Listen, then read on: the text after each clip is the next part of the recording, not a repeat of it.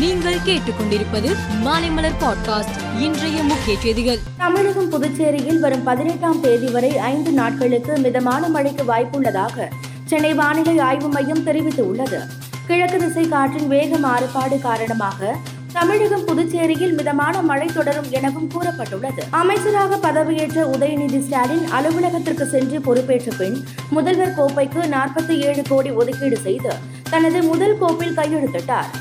வயது முதிர்ந்த விளையாட்டு வீரர்கள் ஒன்பது பேருக்கு தலா ஆறாயிரம் உதவித்தொகை வழங்கும் கோப்பிலும் கையெழுத்திட்டார். நூறு நாள் வேலை திட்டம் முறையாக நடைபெறவில்லை என தென்காசி மாவட்டத்தை சேர்ந்த மணிகண்டன் என்பவர் உயர்நீதிமன்ற மதுரை கிளையில் வழக்கு தொடர்ந்து உள்ளார். இந்த வழக்கை விசாரித்த நீதிமன்றம் இந்த வழக்கில் அரசின் ஊரக வளர்ச்சித்துறை செயலரை சேர்க்க உத்தரவிட்டுள்ளது.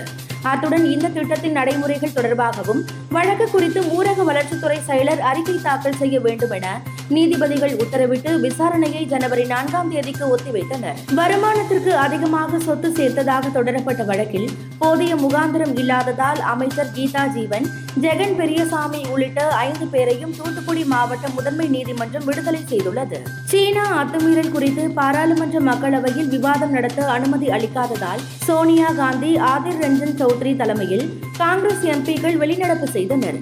மாநிலங்களவையிலும் இந்த விவகாரத்தால் சபையில் அமளி ஏற்பட்டது. எதிர்க்கட்சி உறுப்பினர்கள் வெளிநடப்பு செய்து தங்களது எதிர்ப்பை வெளிப்படுத்தினர். மாண்டஸ் புயல் காரணமாக ஆந்திர மாநிலம் திருப்பதி மாவட்டத்தில் இருநூற்று இருபத்தி ஆறு கோடிக்கு இழப்பு ஏற்பட்டுள்ளதாக கலெக்டர் வெங்கடரமண ரெட்டி தெரிவித்துள்ளார். பயிர் இழப்பு மாடு ஆடு இழப்பு வீடுகள் சேதமடைந்த அனைவருக்கும் அரசு ஆதரவு அளிக்கும் என்றும் அவர் கூறினார். உக்ரைன் தலைநகர் கீவில் ரஷ்யா நடத்திய ட்ரோன் தாக்குதல்களில் ஐந்து முக்கிய கட்டிடங்கள் சேதமடைந்ததாக அதிகாரிகள் தெரிவித்தனர். பல ட்ரோன்களை இடைமறித்து உக்ரைன் படைகள் முறியடித்துள்ளன. இந்த தாக்குதல்களில் உயிர் சேதம் எதுவும் ஏற்படவில்லை என தகவல் வெளியாகி இருக்கிறது அமெரிக்காவின் பல்வேறு மாகாணங்களை கடுமையான பனிப்புயல் தாக்கியது.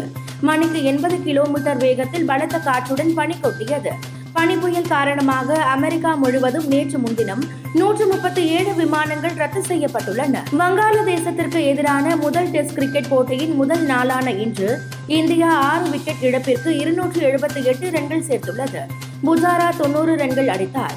ஸ்ரேயா ஷயர் எண்பத்தி இரண்டு ரன்களுடன் ஆட்டம் இழக்காமல் உள்ளார். நாளை இரண்டாவது நாள் ஆட்டம் நடைபெறுகிறது. பிஃபா உலக கோப்பை இரண்டாயிரத்தி இருபத்தி இரண்டு இறுதிப் போட்டியோடு அதாவது டிசம்பர் பதினெட்டாம் தேதி ஓய்வு பெறப் போவதாக லியோனல் மெஸ்ஸி அறிவித்துள்ளார். அர்ஜென்டினா அணியின் கேப்டனும் நட்சத்திர வீரருமான மெஸ்ஸி இன்றைய போட்டியில் கடைசியில் அடித்த கோல் மூலம் அணியை இறுதி சுற்றுக்கு கொண்டு சென்றதோடு அர்ஜென்டினா அணிக்காக அதிக கோல்கள் அடித்த வீரர் என்ற சாதனையை படைத்துள்ளார். மெஸ்ஸி பதினோரு கோல்கள் அடித்துள்ளார். மேலும் செய்திகளுக்கு மாலைமலர் பாட்காஸ்டை பாருங்கள்.